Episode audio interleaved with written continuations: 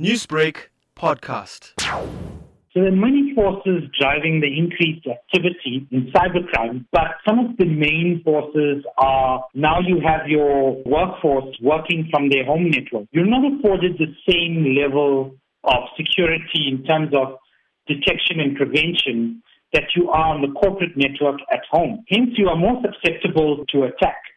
The second part of it is the increase in online activity like shopping, you know, during lockdown. The third aspect of it is the attacker. The attacker is acutely aware of the shift in working patterns and your shift in, in buying patterns. Lots of people are doing online shopping, and Black Friday is coming up next month. What are some of your tips with regard to staying safe from hacking and online scams while people are trying to save a buck? So, this is the prime time for for, for cyber criminals to, to target you. One of the times where you're most susceptible. And that's purely down to two factors. One being the volume of transactions on the security team side is so high at this time, it's difficult to stop and prevent fraud. It becomes a challenge.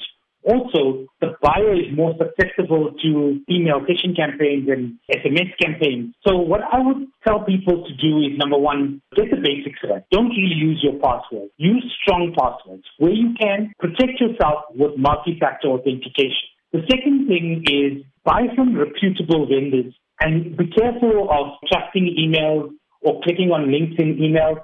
And lastly, be careful where you share your information not just your banking information, but your personal information. A lot of the time, you know, clicking on emails and, and sharing your information on sites that are not reputable may not instantly expose you to harm, but may be used as a foothold to, to conduct further sort of social engineering attacks. How advanced would you say South African hackers are or online scam artists as compared to the rest of the world? I find a lot of our local crime syndicates work with international crime syndicates. So I don't see it as a South African sort of hacker offensive, but rather a global hacker offensive.